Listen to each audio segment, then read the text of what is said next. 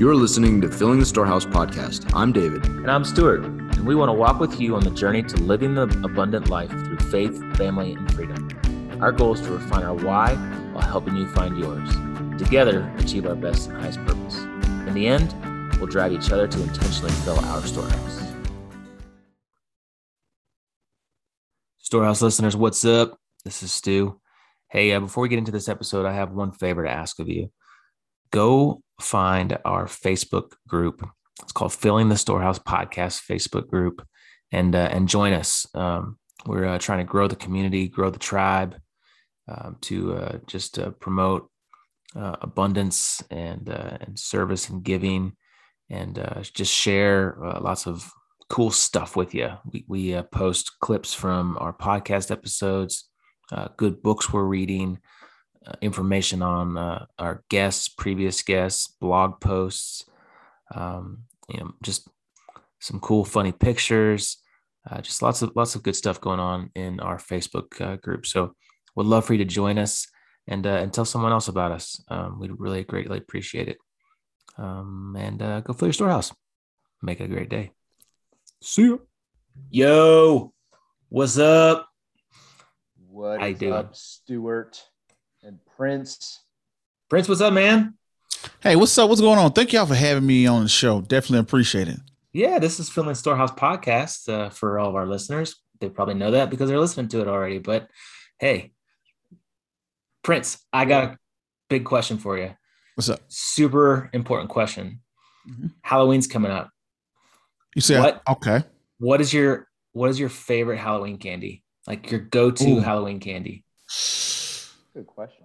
I like those Halloween edition Reese's cups. Yes. Mm, Reese's Dude, cups. Yes. All the holiday version Reese's are the best. Like yeah. whatever they do with that ratio, more peanut butter, like the Christmas tree, the freaking Halloween it's, one. I don't know if it's the same thing, but they just put a different wrapper on it. But you know, they're my go-to. Yeah. Crack. I think they put. I'm still trying to figure out who eats candy corn. I don't know who. Why does that keep coming out? why is it still around? Why it's a big thing? I don't know who eats candy corn, so you know it's it's awful. It's like the worst candy ever. Yeah, but you kids, you know, like my kids, if it has a sugar content to it, my kids like, I'm in. I'm in. I got it. Like it has sugar, like the peeps. You know, when you look forward, like when you look out to like uh Easter, mm-hmm. those peeps are nasty, dude. But my kids yeah, horrible, horrible. Yeah. I uh, what's your candies too? I mean Reese's, man. I, so either Reese's or uh, I always go to Starbursts. I, I like yeah. a star. I like Starbursts. Yeah, that's the only candy I think I could do. That's not a, uh, no, that and Jolly Ranchers. Jolly Ranchers, I can do a Starburst. Everything else got to be kind of some type of chocolatey type feel. But it's like a little everyday candy, probably Starburst, Starburst, or now or later. Those are the those was mm. big when I was. I don't really see them around as much, but it, it was. Yeah, they're good. It was popping back in the day when I was in high school. So. Yeah. Yeah. What's, your, what's yours, Dave? I agree with you on the chocolate, man. Like it's and and I'll tell you what I find myself Jones and obviously the the Reese. I'm not a big candy guy, but Halloween brings out and then the mini Snickers. You just got, pop those things. those are good, man. They perfect mix of nuts and caramel and chocolate. Uh, yeah, it's but it's gotta have chocolate, dude. You know the chewy stuff. It's, the worst yeah. thing is those little candy bowls. It's usually the people that had the candy bowls. I walk by people's desks and I raise my hand. If, you, if I walk by your desk and you got Babe Ruth, Snickers, Mr. Goodbar, anything like that, and you missing about three, two or three, it, it was me. Yeah, I definitely got. I definitely like. Oh man, you know. You can eat the smaller ones at your at your leisure, right? Like because they're not as many calories, so you can eat as many as you want. Yeah, exactly. You know, bite size. Crack it open, you out of there, you're done. You burn more calories chewing that tiny candy. Did it? You do. do you actually intake? yeah. So no, I they're, they're fine. That's what I tell myself every year. What makes this question, Dave? What's your favorite candy bar? Candy bar. I think I I always default to the peanut butter and chocolate, man. It's if I'm gonna eat something like that, it's gonna be a Reese's. A Reese's. Reese's mm. peanut butter cup. Reese's peanut butter cup. Over Babe Ruth. Yeah, man, baby, baby Ruth. Yeah. Twix. way over The all. peanut butter Twix. The peanut butter Twix. Peanut butter Twix. I didn't even heard You never had the peanut butter Twix? No. It's yeah, peanut butter. Yeah, that's a good one. Definitely had those. Twix, Snickers. What's else? Uh, old school. Old school is like Mr. Good Bar. That's old school. Yeah. Um, I What, can't like Grand- crunch. I can't Bar? do the Hershey's bar. But yeah, you know, I put Babe Ruth up there. Babe Ruth is, you know, Hmm. like one of my top go-to candy bars if I'm going to have a candy bar. All right. I'm not gonna judge it. I'm not gonna. judge good. it. but I won't It's- kick a Reese's out of bed either. So you know, Yeah. I don't put them Yeah. in the candy bar lane. They're in their own little They world. got their own Category. world going on. hmm Yeah, actually, what's awesome, we're just gonna spend the next 45 minutes Yeah. or so talking, Talking about candy. candy bars and uh Stu. Yeah. I'm curious, how you feeling today? How how you feeling? I'm good, man. I'm I'm I'm I'm recovering. I'm recovering. Uh, I had a little, you know, I've had a little two day recovery. I, my wife didn't want me to talk about it because she's embarrassed, but uh, we had a little uh, party for one of our friends. She was turning 40, and uh, I am I'm a lightweight when it comes to uh, having alcoholic beverages. Dude had one and a half beers, both Coors That's- Light, That's not true. both Coors Lights, and he was like hammered, couldn't walk straight. I had I had Threw I had three himself. beers. I had three beers and one large shot of vodka, and it was awful. And Hmm. I've been hard down for two days. Two That's when- days. That's when you know.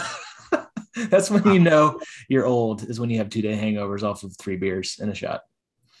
Wow. Yeah. But- yeah. So, of all the things I think that it's- your wife it's- has to be embarrassed about with being married to you, that's the thing that Yeah. like that put it over. Let's put it over the top. Yeah.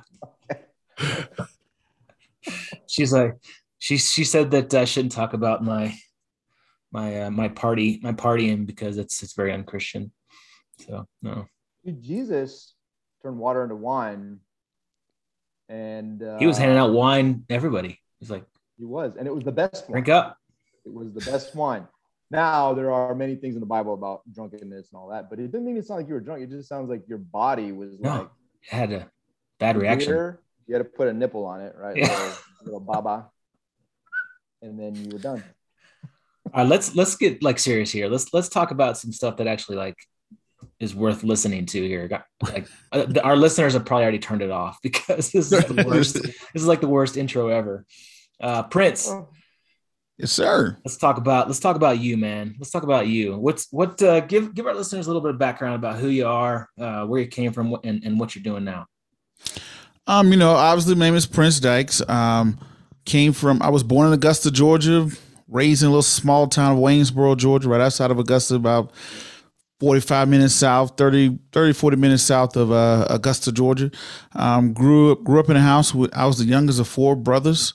Um, my dad was a school teacher and my mom was a school teacher turned daycare center operator. So she started off as a school teacher and ended up going and starting her own daycare. My dad, he's a Vietnam veteran. He used he went to the uh, army during the Vietnam era because he's 75 now, and you know he used a GI Bill to go to school, become a school teacher. Got his first job up in uh, Burke County, Waynesboro, Georgia. Met my mom in college. You know, they had all four of us. So pretty middle class background. I grew up in. Great parents, great uh, brothers, and things like that. And I want to say my junior year, I would say in high school type of student I was, was more like a CD type student.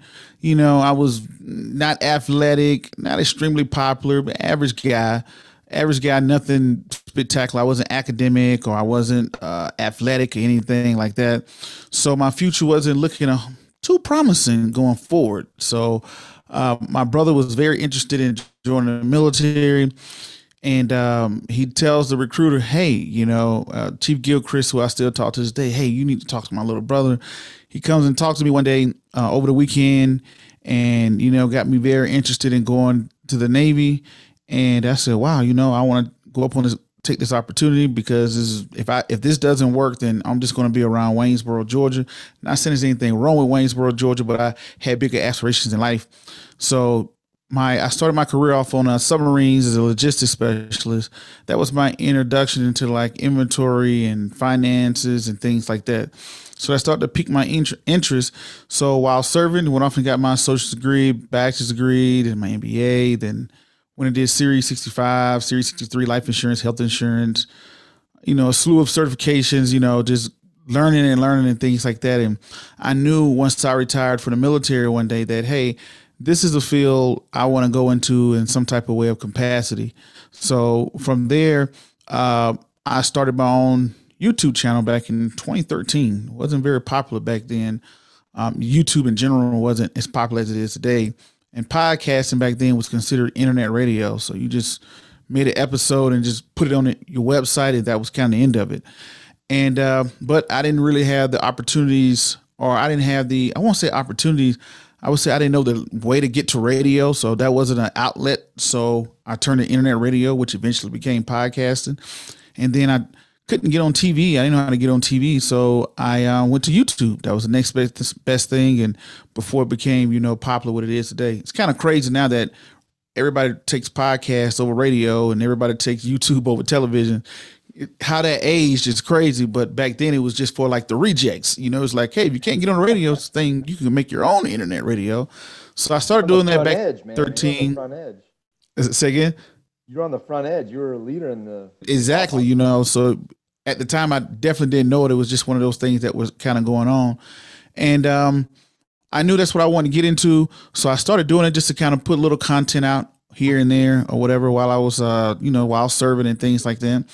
And when I I started to think about it, like, man, you know, all these things that I'm learning about, you know, in finance, why didn't I know this as a child? And I asked my dad, I said, Dad, why you never brought us stocks or anything like that? And he said, Son, I, I didn't know you could do that.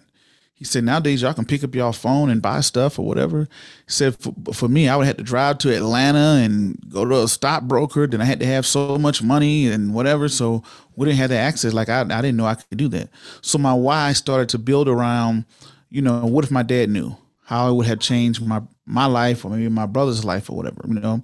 So, um, I thought about all that. We had a bunch of adult content out as far as like teaching adults and credit repair. Everything was more built upon repair, repair, repair.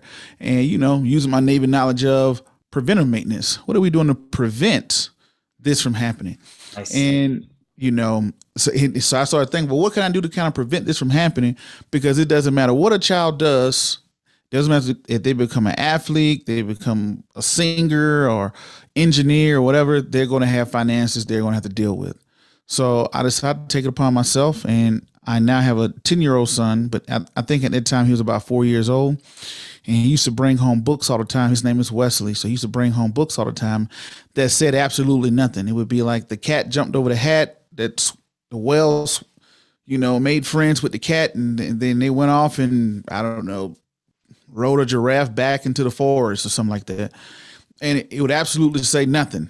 You know, no offense to them. I know a lot of it was underlining lessons of learning how to say words and recognize animals and things like that. And I was like, man, you know, in 10, 12 years, you need to know some real, you know, you're going to be in, a, you know, pushed off into the world of knowing about finances. We need to be talking about investing and credit and insurance and real estate and taxes and those things. So, you know, I just started to write the book Wesley Learns to Invest. That was my first book I self published back in 2015. Wrote it in 2014, published it uh, by myself in 2015. And then, you know, uh, the second book came out in 2017. Well, I actually went to Shark Tank. I went to Shark Tank in 2016, pitched it there and said, hey, um, I would like to create turn this book into a series. I created an app. I don't know if y'all are familiar with uh, Start Engine. Um, it's like the pre-IPO market where investors can go and, and invest into companies that haven't gone public yet. So I created this. I created that was what I created back in 20, I think 12. I created the app, and it was called IBOA, Investors and Business Owners Hub. When investors and business owners come together, you can and find investors and things like that. Because I was paying attention, I saw in 2012 President Obama passed the Jobs Act. Before you could invest in the pre-IPOs, you had to uh, be an accredited investor. So, you know, President Obama came through with 2012 Jobs Act and kind of got rid of that. So it opened up the market to where you could be a small investor and invest like someone off the Shark Tank. So I said, well, great to know, but where do you go to do that? You know, if somebody is in Ohio with a coffee shop, how do you find that person? How does somebody in Ohio find me in Denver or whatever? It's no big sign to, go. So I created it. I took it to the Shark Tank and I pitched that and things like that. And, and um, I became a finalist, but I didn't get picked up to get um, aired and things like that. So, um, but throughout that process, who did get aired was Famous Amos, you know, the cookie legend. He Famous Amos got uh, aired twice on Shark Tank, and I saw him and I said, "Man, you know, I really like to, I would really like to meet him." He had got his new cookie inside of all of the Costco's in Hawaii, so I did some scrounging around and I met him, and um, we, you know, he, he did my podcast. He just really loved my first book. He was just like, "Hey, um, dude, I had no financial literacy when I created Famous Amos back in the '70s." Um, and I just wish I'd known this as a child. I think this is extremely important. So he um, he helped me launch the second book was titled Wesley Learns About Credit. So we launched it at iHeartRadio in, in Honolulu, Hawaii. He came through, he hosted it and things like that. And um, he brought some his cookies from Shark Tank. You know, great guy, Wally Amos. You know, amazing story of you know creating the famous Amos brand and things he done in his life. And from there, I left and I moved to Denver, Colorado here. And you know, just being around. I was at the Broncos Stadium the first time I met Terrell Davis. He was there, you know, for people who's not familiar with him, he was a Broncos. Uh, he's on the, I think he's on the NFL network now. He does the NFL network in LA. And, you know, Broncos legend, you know, he's a Hall of Famer, NFL Hall of Famer, Broncos Hall of Famer, and, you know, Super Bowl MVP, all that type of things like that. I grew up watching, you know, he was the man back when I was like in middle school, high school, when the Broncos going Super Bowl twice. And um, I just wanted to interview him on my podcast. And when we met, he just said, Hey, Prince, man, I really love your first two books, you know. And I said, Well, I'm writing the third one. He said, Well, you, you got to put me in your next book. So, okay, this guy's probably joking. You know, I just, I just wanted to get a picture. You know, I just grew up watching you. I remember seeing, I remember him being on Sesame Street and things like when I was. So he was like, he's like, no, That's I'm awesome. serious. So he, he was serious, and um, you know, it took about I want to say it took about a year, some change to get all the legality and all the stuff together written, and we published together with uh, at the Broncos Boys and Girls Club where we launched it. And Rod Smith, he's a Broncos legend as well. He came and he hosted it, and you know we launched that in 2019. That itself turned into the Wesley Learns Book Club, where I said, okay, well we got the books, that's great, but when I would go teach kids and show kids, it felt um, it didn't feel like the results were tangible. You know, like, well, how can I gauge? How can I make a difference? Because I remember growing up as a child, we had all type of social programs. You know, we had the Feed a Kid program where they would feed you in the park during the summertime. We had programs that would take you on a field trip, which were great, but it was nothing tangible that I can hold on and show today. So I just thought about it. I said, well, instead of selling everybody the pie in the sky type theory, what is something I can do? And that's when I came up with the whole idea of um, the kids making kids shareholders of stocks. So what we did was we awarded, I want to say about seven kids uh, stocks where we giving away Apple, uh, Apple, Coca Cola, and what was the other company? Nike. Kids brands that kids relate to, and they were sponsored by uh, Bank of America, and they were sponsored by Bellco Credit Union here in Denver. Lados is another company that I sponsor.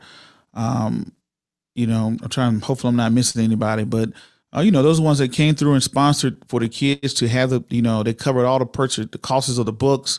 So all the kids had to do was read and um, read, pass the online quizzes, and they get to go to a pizza party. And at the end, you know, we're awarding with a share of stock. So was able to do that in DC. We did a couple out there in the DC area, a couple DC boys and girls clubs.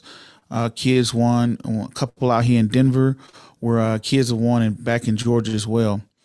And in my hometown of Waynesboro, Georgia, my son Wesley, he, he is uh, 10 now. Uh, my mayor declared his birthday as Children's Financial Literacy Day. So that's March 16th is Children's Financial Literacy Day back in uh, my hometown of Waynesboro, Georgia. So my hometown has been very supportive, and you know they put all my books into the local library there, schools, things like that. So they've been very supportive. So we've gotten in a couple schools here, and um, Colorado, and you know across the globe, and you know uh, podcasts and YouTube has done pretty well to where we was able to meet a lot of people, grow grow across the globe, and meet all type of things. So I think that's about it for me in, in a gist. Hopefully, I didn't talk too long. Like that's, That- That's it. that's all.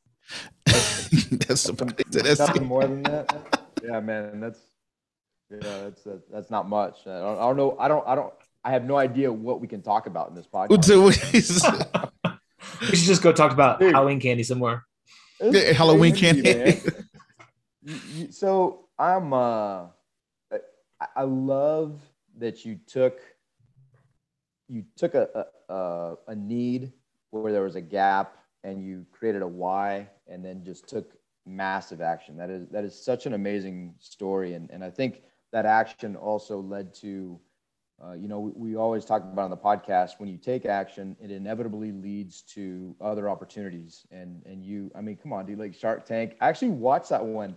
I had no idea that Famous Amos had kind of gotten in the situation he was, and and for some reason, I just I turned on that that specific uh, Shark Tank, and it was fascinating. hmm Fascinating. So I, I could have I could have known you before, but hey, tell us a little bit. I- I also don't want it to get lost that you're you're a, a CTRC, so very Mhm. near and dear to my in in my community, and I don't want to lose that. So if you could talk talk about uh, you know a little bit about your military career as well and how you're kind of doing all this stuff at one time. Okay. Well, you know, I started my career as a uh, logistics special storekeeper, and I served on submarines, and then I went um, went to dive school. I became a scuba diver on a boat as well. So I was a scuba diver and storekeeper on my first submarine. So USS Albuquerque was my first boat.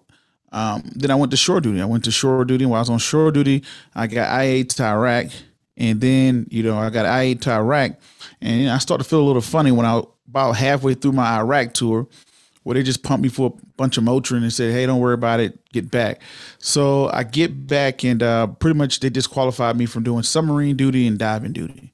They said, "Hey, you have to um, cross rate or separate." So these are the rates we need. We need intelligence right now. Um, this side came into intelligence, and I went to knock Pensacola first, and that was my first command. I did NOC Pensacola, and then I went and did direct support surface on the surface side. So I went and got the IW pin, then went and got my surface pin, while uh, riding surface ships out of Hawaii, and then from there I came here to uh, Denver as well. Um, I just look at it to me in my younger years, I were, you know, was spending a lot of time going to college, going to college, studying, going to college. Once I finished college and, you know, things like that, for the most part, I knew I wasn't going to go to school for a doctorate degree. I replaced that time with, first, I replaced the time with, you know, I said, hey, you know what? I'm going to play video games. Nothing wrong with playing video games, but that kind of got old after a couple weeks. I said, I need to do something else. You know, I, I want to get into, you know, what am I going to do for life after, you know? And I started to uh, like, what do I like? What do I want to do? And I just started filling up my time with uh, business. Like, hey, you know, I want to get into, um, I want to get into real estate. I want to get into finance. You know, I want to actually use my education and to apply it to something. So on the intelligence side of the house, I learned a lot from um, research and data. You know, putting putting together data, reading data, putting together reports. You know, taking raw intelligence and turning it into a product that people can use and understand. And that applied to a lot of finance. So, for prime example, people may look onto my show and say, hey, well, how do you know these things? How do you find this out? It's really just going through data, going through financial reports, the same way you would look at a, a balance sheet or a cash flow statement or an income statement and seeing how they're talking to each other and telling a story over time and listening to the CEO speak and things like that. So that was very uh, a, a big skill that I took out of my intelligence side of the house and then applying it as well to my um, finance background and things like that. So I just took a liking into it. And, you know, I never thought that, you know, it would really grow. Like I didn't think internet radio would turn into podcasts that would turn into, you know, you know, thousands of people tuning in and things like, you know, grow like how the industry has grown in general itself. But it did, you know, and um, it became something. It gave me a voice. It gave a voice to people who traditionally wouldn't have had a voice. So um, yeah, so that's my uh, military background that tied into you know my um my outside work, you know, my outside work, the finance side of the house, traveling around the globe, moving places, moving from California, from San Diego to Connecticut to Florida to Hawaii to Colorado. You know, I've been back and forth across the country two, three times. So, and it let me meet so many people, just grew my network, you know, so massively that I could have probably never done if I never would have uh, left home. So I always advise people, you know, you know, shout out to my niece who just graduated Air Force boot camp. Hey, give the military a try. You know, um, you know, great way to serve your country, honorable service. You can network, and you can, it can help you find yourself because people that knew me in high school knew that you know, you my dad would tell you that you know he'll tell you every day like I was worried about you in high school. I didn't know what the world you was, you know, I know what the world you was going to do, but you know uh, the military definitely built confidence. That was the key thing I learned over my career was just straight confidence. All before was just that in my younger years in high school, it, it, pretty prepared me for life. I had a lot of failure. You know, I did the sixth grade two times. Um, you know, never really got the honor roll, never was a great student or whatever. So I was used to a lot of failure, of being told, no, you can't do this, which prepared me for life, adulthood, and in business because when I get told no, I'm not, you know, failure is like second nature to me. I almost kind of expect it, and when it do win, I'm like, whoa, this worked. You know, this actually happened. So um, it's kind of crazy how life turns out, and yeah, that's the the big thing I learned was getting that confidence of like, hey, you know, you can do this. You are, and studying, learning how to study, learning how learning how to study and read better, and you know, having that confidence. That's the biggest thing I would say the military's done besides the networking piece too. Well, how do you find the time? You know, there's there's so many people that uh, you mm-hmm. know that have full time jobs, W two, you know, military, mm-hmm. and you're you're in the intel world, so you're like behind a SCIF, you know, all day long, where you can't bring your phones in, and you can't be on mm-hmm. unclassified emails and computers. Like, what, you know, how do you do it all? Like, how you know, where do you find the time? Well, um, sometimes you, you may get lucky sometimes where you may be on a watch rotation right? So you may be on a watch rotation where sometimes you may have some time off. Like you may have a week off. Sometimes you may have you may work a schedule where you may work four days on, then four days off, or the Panamas, the two, three, twos, or something like those are the best schedules because you actually get days off to where you can plan to do certain things. But I always tell people all the time, uh, what you do outside of work is what will define your future. Um, once you get off work or once you have your off time, if you go to school, you keep going to school, you're eventually going to walk across the stage with a piece of paper, with a diploma. If you go to the gym every day, you're going to be in better shape. If you drink every day, you're going to be a heck of a drinker, right? And if you play video games, you're going to be a heck of a video game player. But if you are your time off, you come home, and I will say one of the, the biggest things that people I think that overlooks it is it's a strong testament to my wife. So my wife, when I come home, I don't have to worry about a whole lot of things. I don't have to worry about, you know, uh, you know, she's taking care of my son, she's taking care of the house. A lot of things already taken care of, and she kind of let let me go into my own zone of, you know, in the beginning she wasn't like that. She was like, "What are you doing? You know, blah blah blah. You making a video? Oh, what a video about what? You gonna upload it and you're gonna do this and you're gonna write a book. What like what is this guy on? But then again, when it started to, you know, a light bulb went off like, oh, oh, okay. Okay, I see this makes sense. Then I got a lot of leeway to take meetings, to do podcasts, you know, be guest on podcasts, have guests onto my podcast, write books, collaborations, emails, sponsorships. You know, it is a lot, you know. And one thing I didn't mention was in 2017, I launched my own nonprofit organization, the Global Children Financial Literacy Foundation, which was uh, pretty much we just go with the mission of bringing financial literacy to kids. And the Wesley Learns Book Club is like the flagship program that uh, we do. And we've also partnered with other people for teenagers, for high schoolers to learn entrepreneurship, Shark Tank style, things like that. That's a whole nother conversation.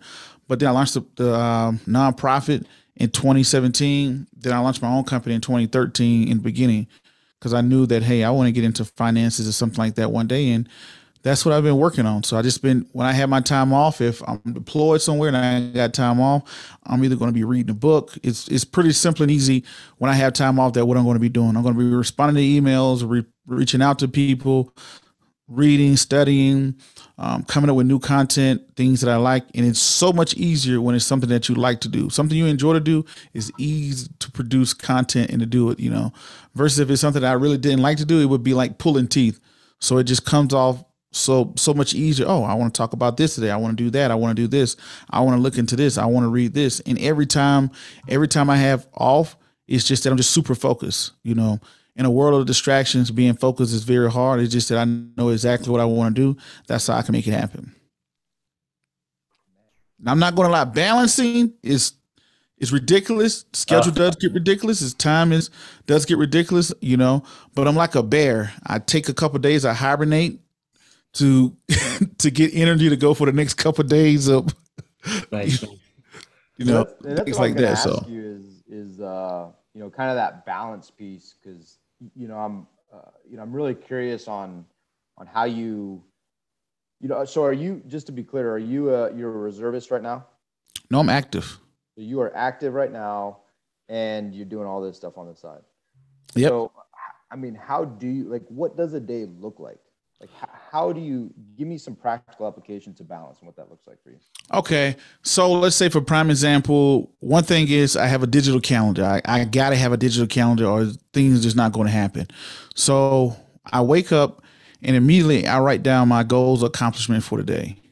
So i will wake up in the day i manage portfolios. So i wake up in the morning it's like hey you got to go through I like look at his face so the first thing I do is wake up in the morning. I had to look at, hey, what's new, what things I want to do, and I make notes into everybody's portfolio that I'm managing and say, hey, these are the changes that I want to do. These are the things I'm looking at doing X, Y, Z. Then I go to my digital calendar. What's on my digital calendar for today? Did someone schedule an appointment? Did someone have an appointment coming up? If if not, then you know, then I know how to balance my day out on that end. Then it's like, okay, my work schedule. Now I got to go in. I got to go do work or whatever, right?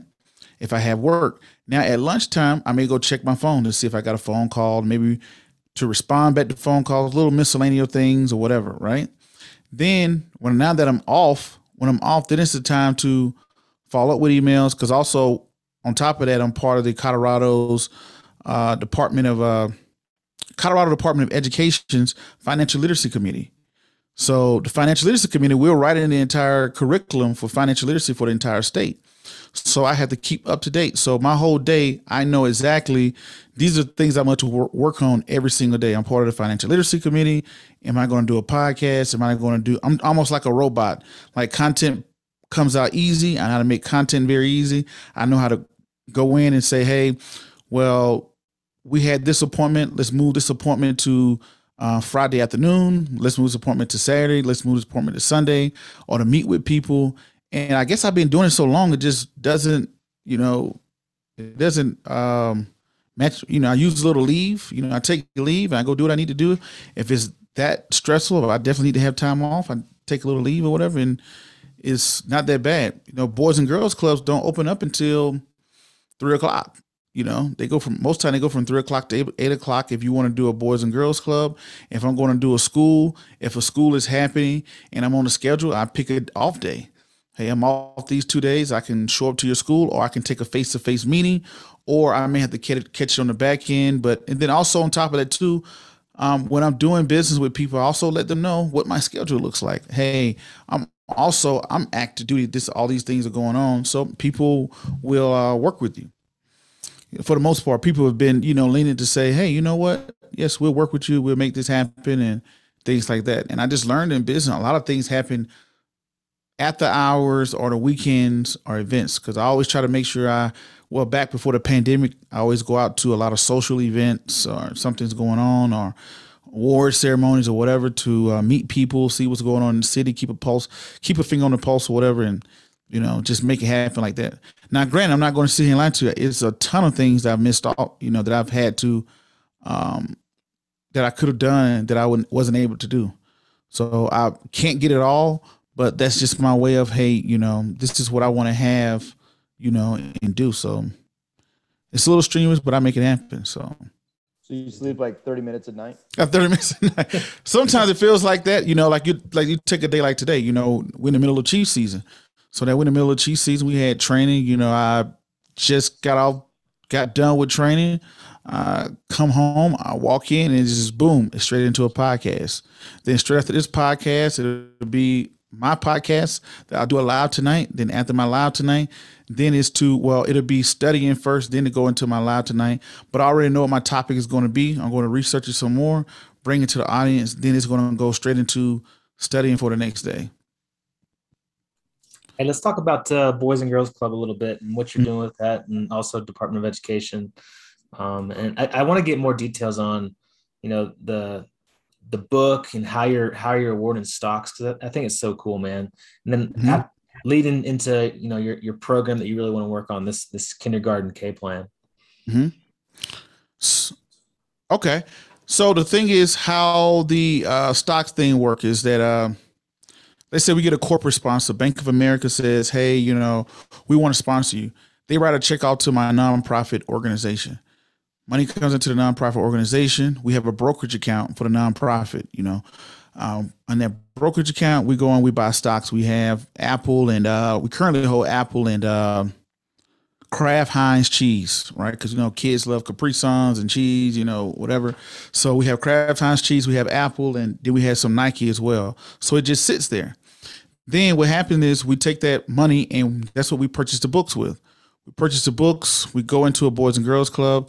The Boys and Girls Club gets the books, and then um, the kids read them. The kids read the first book, you know, or they usually have someone sit down with them. Most Boys and Girls Club have a type of reading program, so they'll read the first book with the kids. Then it's a uh, like five question quiz that the kids will take. Kids will take it once they're done. Um, once they award their winner, we give them a pizza party. We give them a pizza party.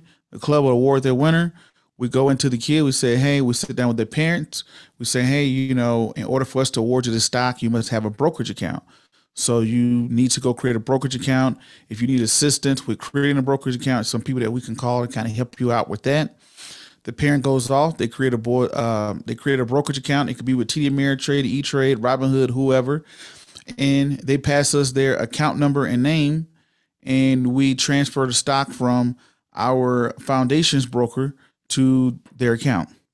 And the kid becomes a first time shareholder. And that's how we've been doing it now for last two years, three years. So something like that. So yeah.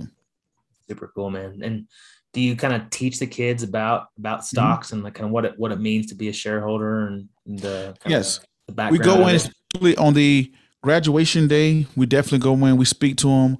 Also, uh, throughout the training program, um, we'll go in and speak if you know before COVID start to go crazy or whatever. We'll go in, we'll talk to the kids, walking through it, to say, hey, you know, what did you learn from this? You know, Wesley and his dad purchased their first stocks because in the book Wesley learns to invest. You know, you can follow it step by step. They created a custodian account.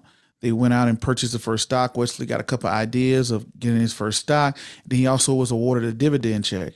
So by reading that book, you're going to get introduced into what a custodian account is how him and his dad got along and create a custodian account. How do they find stocks to buy?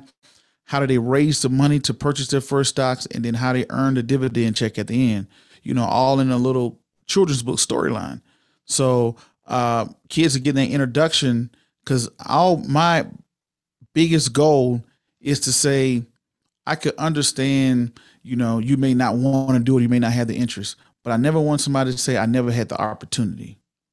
So it's providing you the opportunity. And if you didn't take advantage of that opportunity, that's on you. Someone came in, they offered you something, they try to give it to you. But how is how America's financial system is set up now is that if you're born on the wrong side of tracks, you don't get financial literacy. You know, in order to get a custodian account, if you don't have mom, dad, uncle, cousin, grandma, and then open up an account for you, you just don't get one. Which leads me into the kindergarten K plan, whereas I look at this program and I said, well, how can I scale it? You know, how can I scale it? It's just that when you graduate high school, you turn 18, you graduate high school, everybody throws money at you. They got all type of scholarships, they got this, that, this type of money, they got all type of grants to go to school, get a trade. All this money get thrown at you at 18, right? Some of you got to pay back. But you get all this money thrown at you.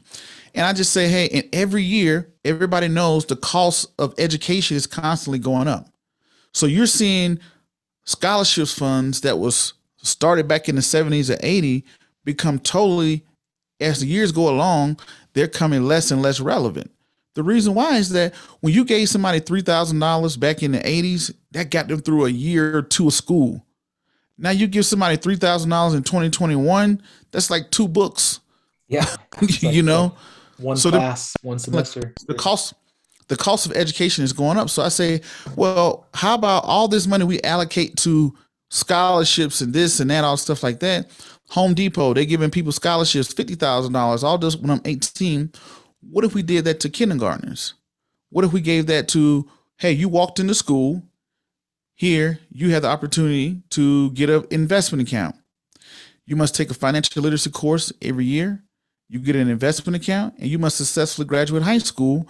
And when you turn 18 years old boom now you have a portfolio to go off into the world to say hey now i may want to go buy my first piece of real estate. I may want to go buy a car wash whatever you want to do in life. Become a real estate agent. Become everybody doesn't want to go to a four-year school and become you know uh, get a bachelor's degree in something. So i look at it i say that with all these resources that we're giving to everybody and the way the economical system is set up right now, if you don't have that, like you take my son, if he was born on the other side of the tracks, he probably wouldn't have an investment account. But since I'm his dad, hey, he has an investment account ever since he was two or three years old, right? So how can we say, how can we reach other people that wouldn't even have access? And the one thing that everybody does, everybody goes to school. So why don't we provide that five year old, hey, you have the opportunity to enroll into a program that's going to you know give you an investment account. You have to work for it. You have to study for it. You have to have financial literacy. Then within 18 years this is compounding interest. Because the thing about it is corporations you're going to have to donate more and more money every year because the cost of education you know inflation is now running at 5% so you got to keep putting more and more money into things in order to have the same impact to where it's like hey you know what? Let's use this thing called time horizon and time versus money and let's use 18 uh, uh 12 13 years of growth to our advantage. You know to say hey you know little timmy if you can keep your nose clean and you graduate school you're going to be awarded an investment account. That's just my thought process. That's the kindergarten k plan that i look at uh you know that i've been working on now for a couple months and hopefully about a year or two i can make it happen so I love that, and I, I, have I have no doubt in my mind that uh, within a year or two, or even sooner, that you will make that happen. That's uh, I think that's an amazing plan, and just the the empowerment to the future generations, and like you said, it doesn't have to be a one-time huge amount. You have 18 years, 18, you know, 15, mm-hmm. 18 years to build something up. I mean, that's a that's a long runway to really accomplish them. So I think I, I love it. That is, uh, and, and the other thing too, Dane, is that over time we're learning that the four-year traditional college is becoming less and less relevant. Right. Everybody know that tech school is where it's at. You know, tech school is becoming more. You know, right now, if my lights go out, I'm not going to call a electrical engineer. I'm probably going to call electrician. Yep. Same thing with our toilets. So some people look over. Hey, you know what? If you start investing for a kid now, by the time they're 18 years old, you're going to be able to pay for a trade like out of pocket.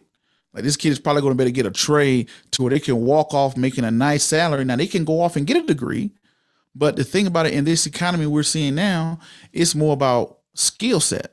What can you actually do? How can you bring a skill to the marketplace? So, yeah, and now that they wouldn't be in debt, they wouldn't have tons of you know college debt, credit card mm-hmm. debt. They would know you know how to actually, you know, write a check and balance their checkbook and well, there might not be checks in you know, yeah. 18 years, but uh, but you know, like they they actually are they're literate, you know, like they know about finances. It's awesome. And the thing they've seen, they have watched their investment account for the last 12, 13 years. Because every year they get an annual review of what their investment account is doing. And the thing about it is one of the things I look to implement uh, implement is to say, hey, you know what? We're just going to give the kids an index fund, an S&P 500 index fund. Just kids going to get it, and we're just going to watch it compound for them. The kids can see it. They can see like, wow, I have money and it's actually growing, and it actually incentivizes graduating high school. So I look at it as a win-win. The school, why wouldn't you want to have it? I can incentivize graduating, and if I can incentivize graduating, that can lower my dropout rate because I could say, hey, look, kids, you you guys leaving money on the table by dropping out of high school. Literally, you have an investment account that you're not you you know you're not going to be eligible for because you want to be a knucklehead. Other side of the house is, hey, if you're a donor, I'm teaching you a way of donating less money over time.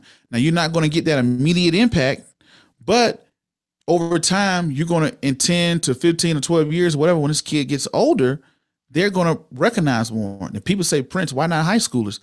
It's simple. High schoolers don't have that longer time horizon. They need their money in one or two years. What if we have a market correction next year or whatever?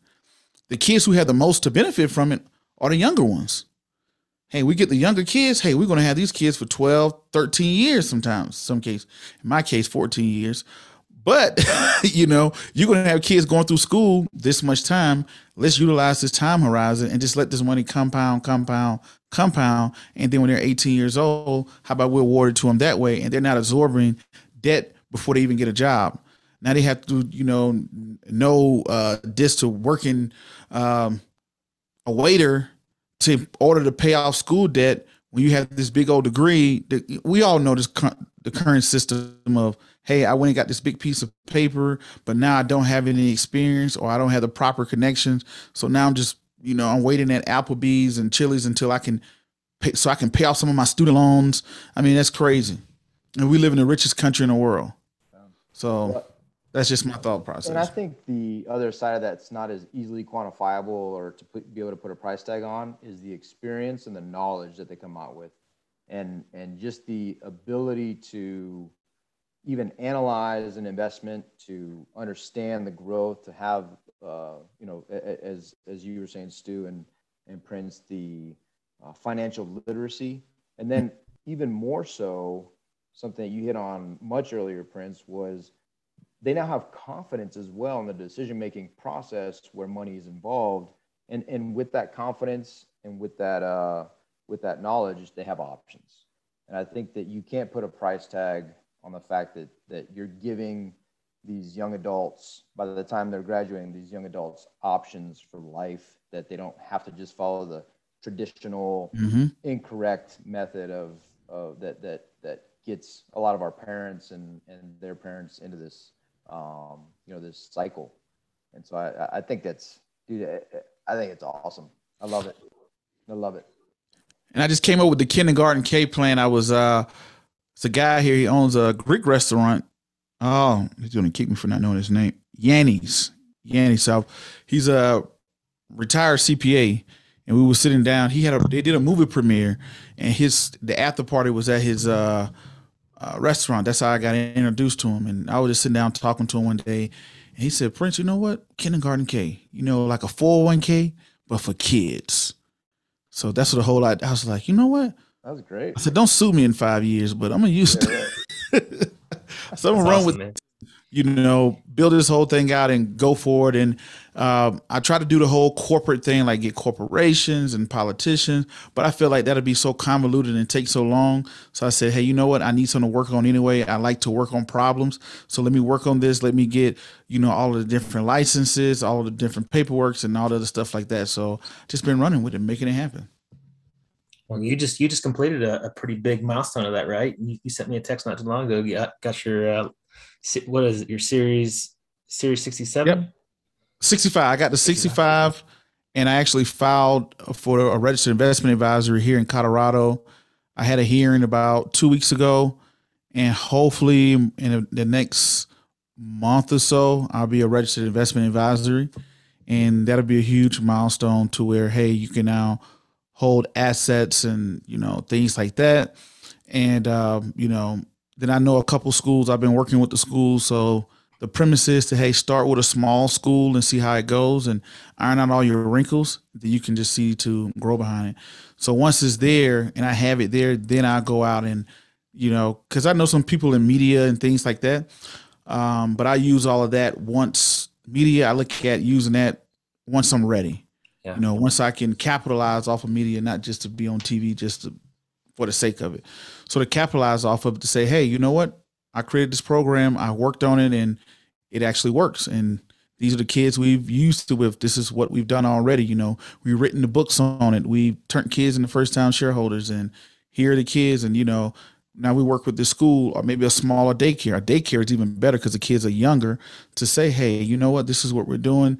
These are the things that I don't like. And even doing it at the level I've done it so far, I've learned lessons. One lesson I hate is uh, not hate, but dislike is once I give away the stock, it is the parent stock. I gotta hope the parent does the right thing with that particular stock. You know, another thing is some parents may not. I, you know, I got to tell the stories, but sometimes with some parents, I had to educate the parents to even take free shares of Coca Cola. I said, "Hey, here are free shares." And they're like, "Oh, well, what's the catch? Well, you know, how much does that cost? And what's that going to do? And blah blah blah." And had to go educate the parent just to take the shares, free shares for the kid. So I look at it and say, well, sometimes some parents or guardians are not in the best positions to even take it on on hand. So those little things that uh, I'm looking at. You know, that I got a couple securities attorneys that I'm gonna look at to see what are some ways to uh, figure out some problems and uh, you know to make it better. So maybe my job is just to spark the next mind to do it on a massive level. I love So- it, man. Oh yeah, the, I forgot the Warren Buffett story that everybody talks about too. Is it was I used to always go to before COVID happened. I used to always go to Omaha to Berkshire, and I knew some of Buffett's people over the years, just meeting them. And um, one day, they uh, one of his people invited me to lunch, and I go to lunch, and uh, at the time I didn't know it, it was Miss Buffett that I was having lunch with, and she talked to me throughout the whole lunch. She introduced herself by her first name. She didn't say, "Hey, I'm Miss Buffett." She didn't say who she was until at the end. She's like, "Hey, um, you know, I, I just really I thought maybe she worked for Buffett or maybe she, you know, worked for the company or something." And she Uh, said, he "No, works for her. I'm sure. Say again. I said he works for her. Yeah, exactly. she's like, uh, she tells the guy on which she's like, "Hey, uh, find out where's Warren." And the guy comes back and say he just got back to his office, and I'm so used to calling him, you know, I mean Warren. It's like 91 years old, but everybody around him calls him Warren, you know, but I always call him Mr. Buffett, and he just says, uh, "Hey, um," she say, "Hey, he just got back to the office." She's like, "Okay, come with me," and just took me to his office. And the first two people I met was Todd and what's Todd?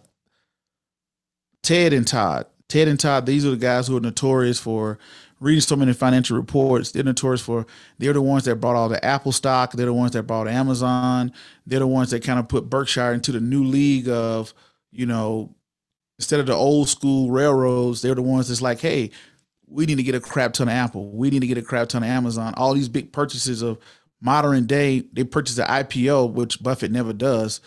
Um, and I ran to them first. It's like, hey, I'm Ted. I'm, t- I'm like, I've been reading about you guys freaking forever. When are y'all ever going to show your face? There's like never.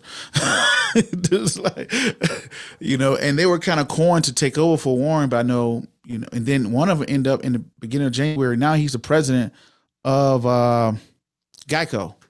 So Warren made him that he paid a million dollars to have lunch with Warren, and he paid a million dollars to have a. Todd paid a million dollars to have a um, lunch with Warren once.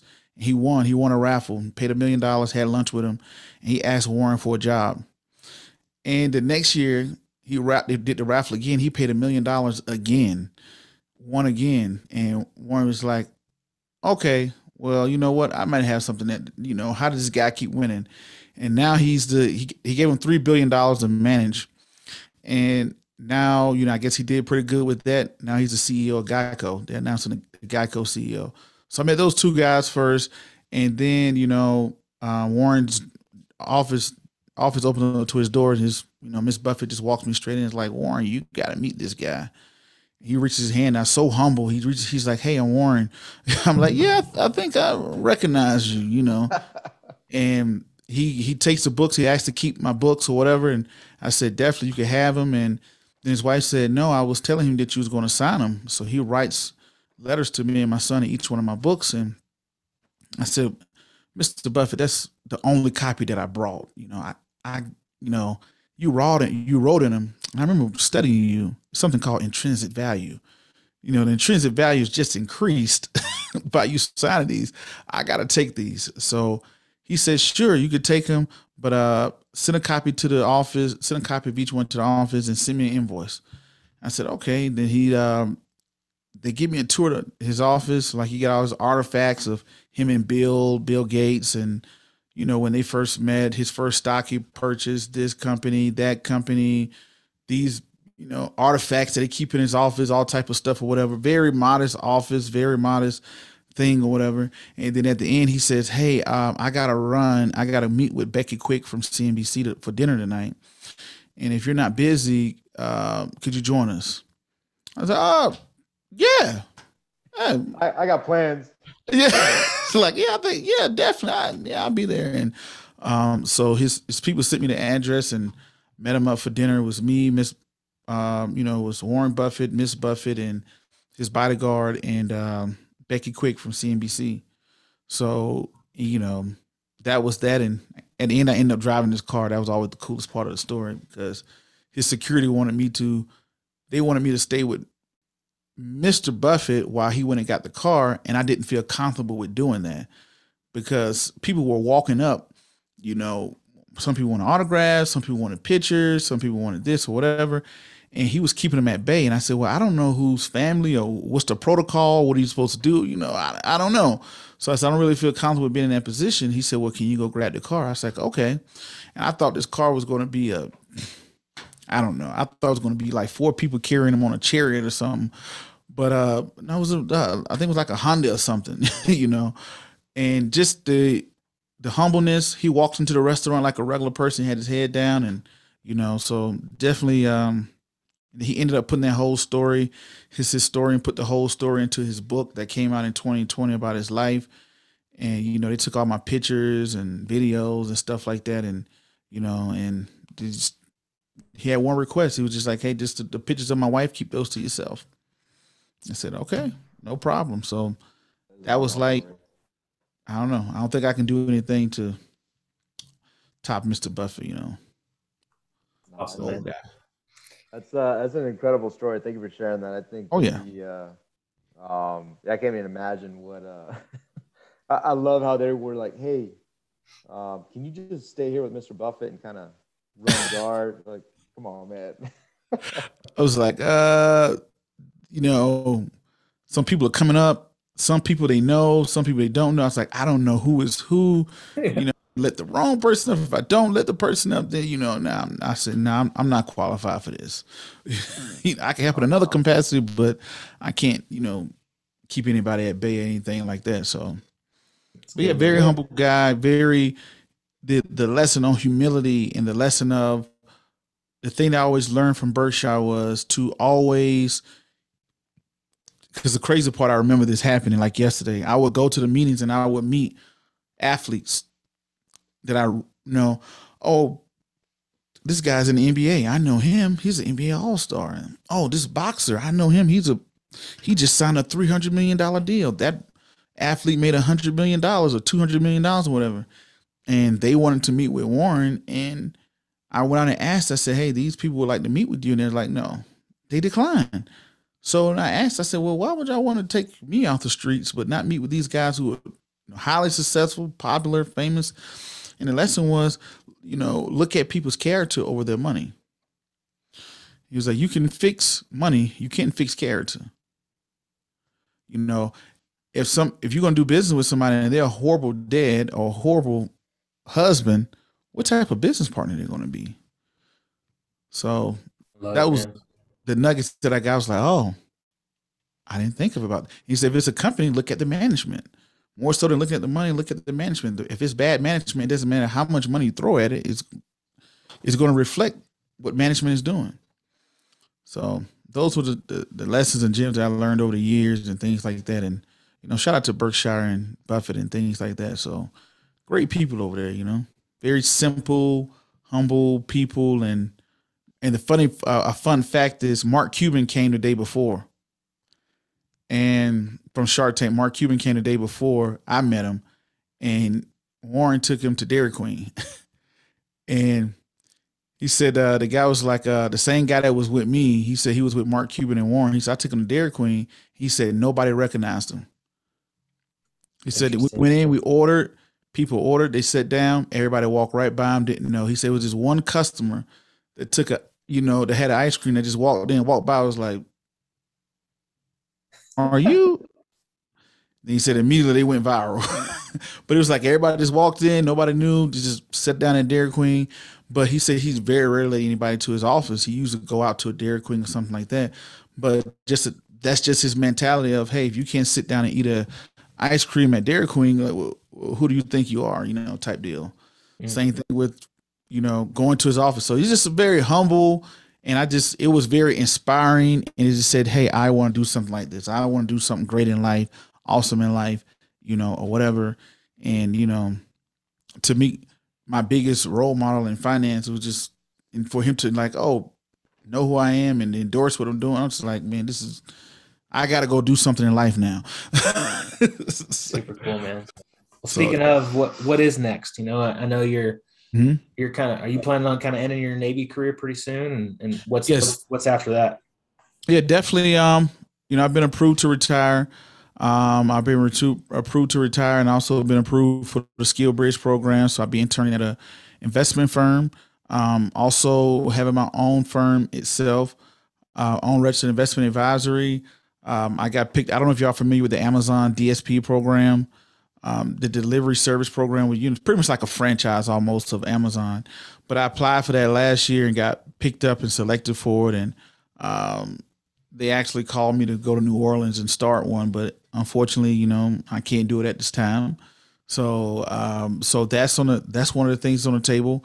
But one of the things I definitely want to get into is setting up my own um, entity firm and finding the true identity of how I exactly want the firm to build out and work. Do I want to get into the private equity space? Do I want to get into the venture capitalist space? You know, how do I want to, you know, run things or whatever? So that's uh, huge for me. The podcasting thing, uh, you know, definitely always going to be some form of podcast and media, some uh, some sort, and just putting. Um, I would say also, you know, of course, I don't know if I'll write another book because I'm looking to have greater impact with working with schools, school districts, and writing the financial literacy inside of the curriculum that I'm working on now for the state of Colorado. And just going forward and doing great things, you know, turning to, you know, having that investment firm, building my for profit side, building the nonprofit side, and having the for profit support the nonprofit. That's my um my ultimate goal. You know.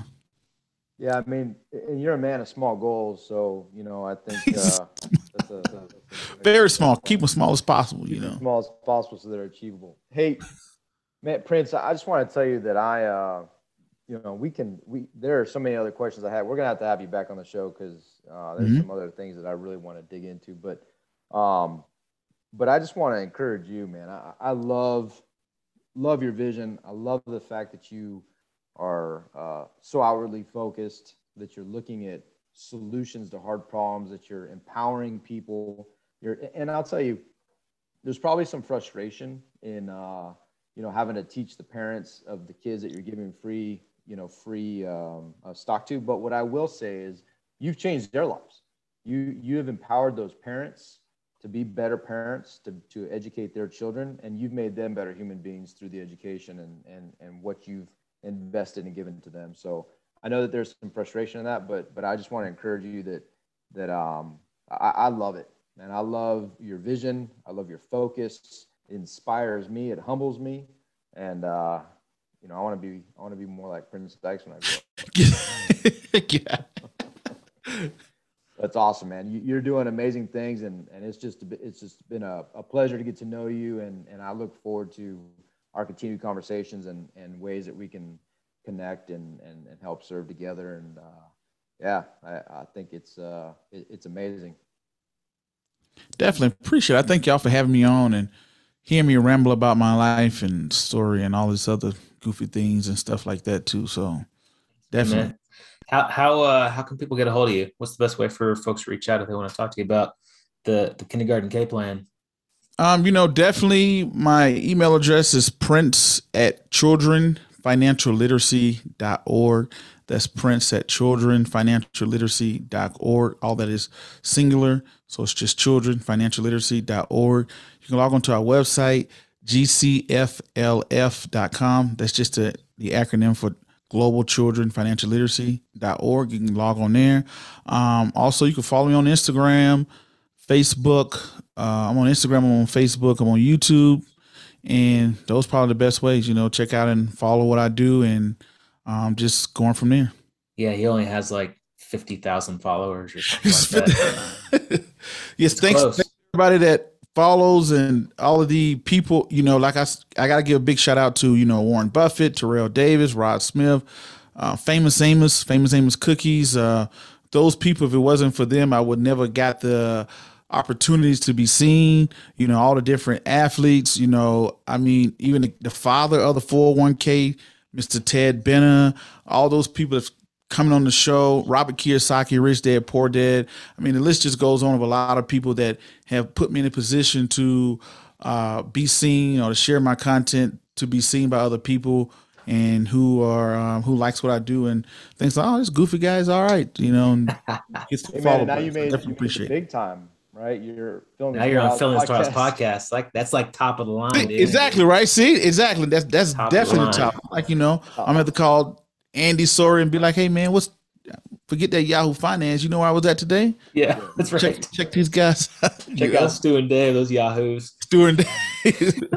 Uh, knucklehead. Yeah. Well, guys and gals, hey, get in touch with Prince. He's he's uh, obviously a, a, man of action. Um, he's got big goals, and if if there's a way that you think you can help Prince, like reach out to him, and um, let's make this world a better place. I love it. Um, subscribe to all of his stuff, um, and um, hey, most importantly, go fill your storehouse. Hey, make it a great day, friends. Prince, thanks, my man. Appreciate you. Thanks, Dave. Thanks, Stu. Appreciate yes, it. Sir. See you. Thanks for listening to Filling the Storehouse. If you enjoyed our show, please subscribe and share it with someone you love. And if you really felt inspired, leave a five star review so we could continue to grow and help other Christian entrepreneurs build their storehouse. If you're interested in creating financial freedom through real estate investing, be sure to check out our website at storehouse310turnkey.com. We'd love to serve you through our platform of building the kingdom. Just click on the contact link and we'll reply to you as soon as we can. Again, thanks so much for listening. Now go for your storehouse and make it a great day.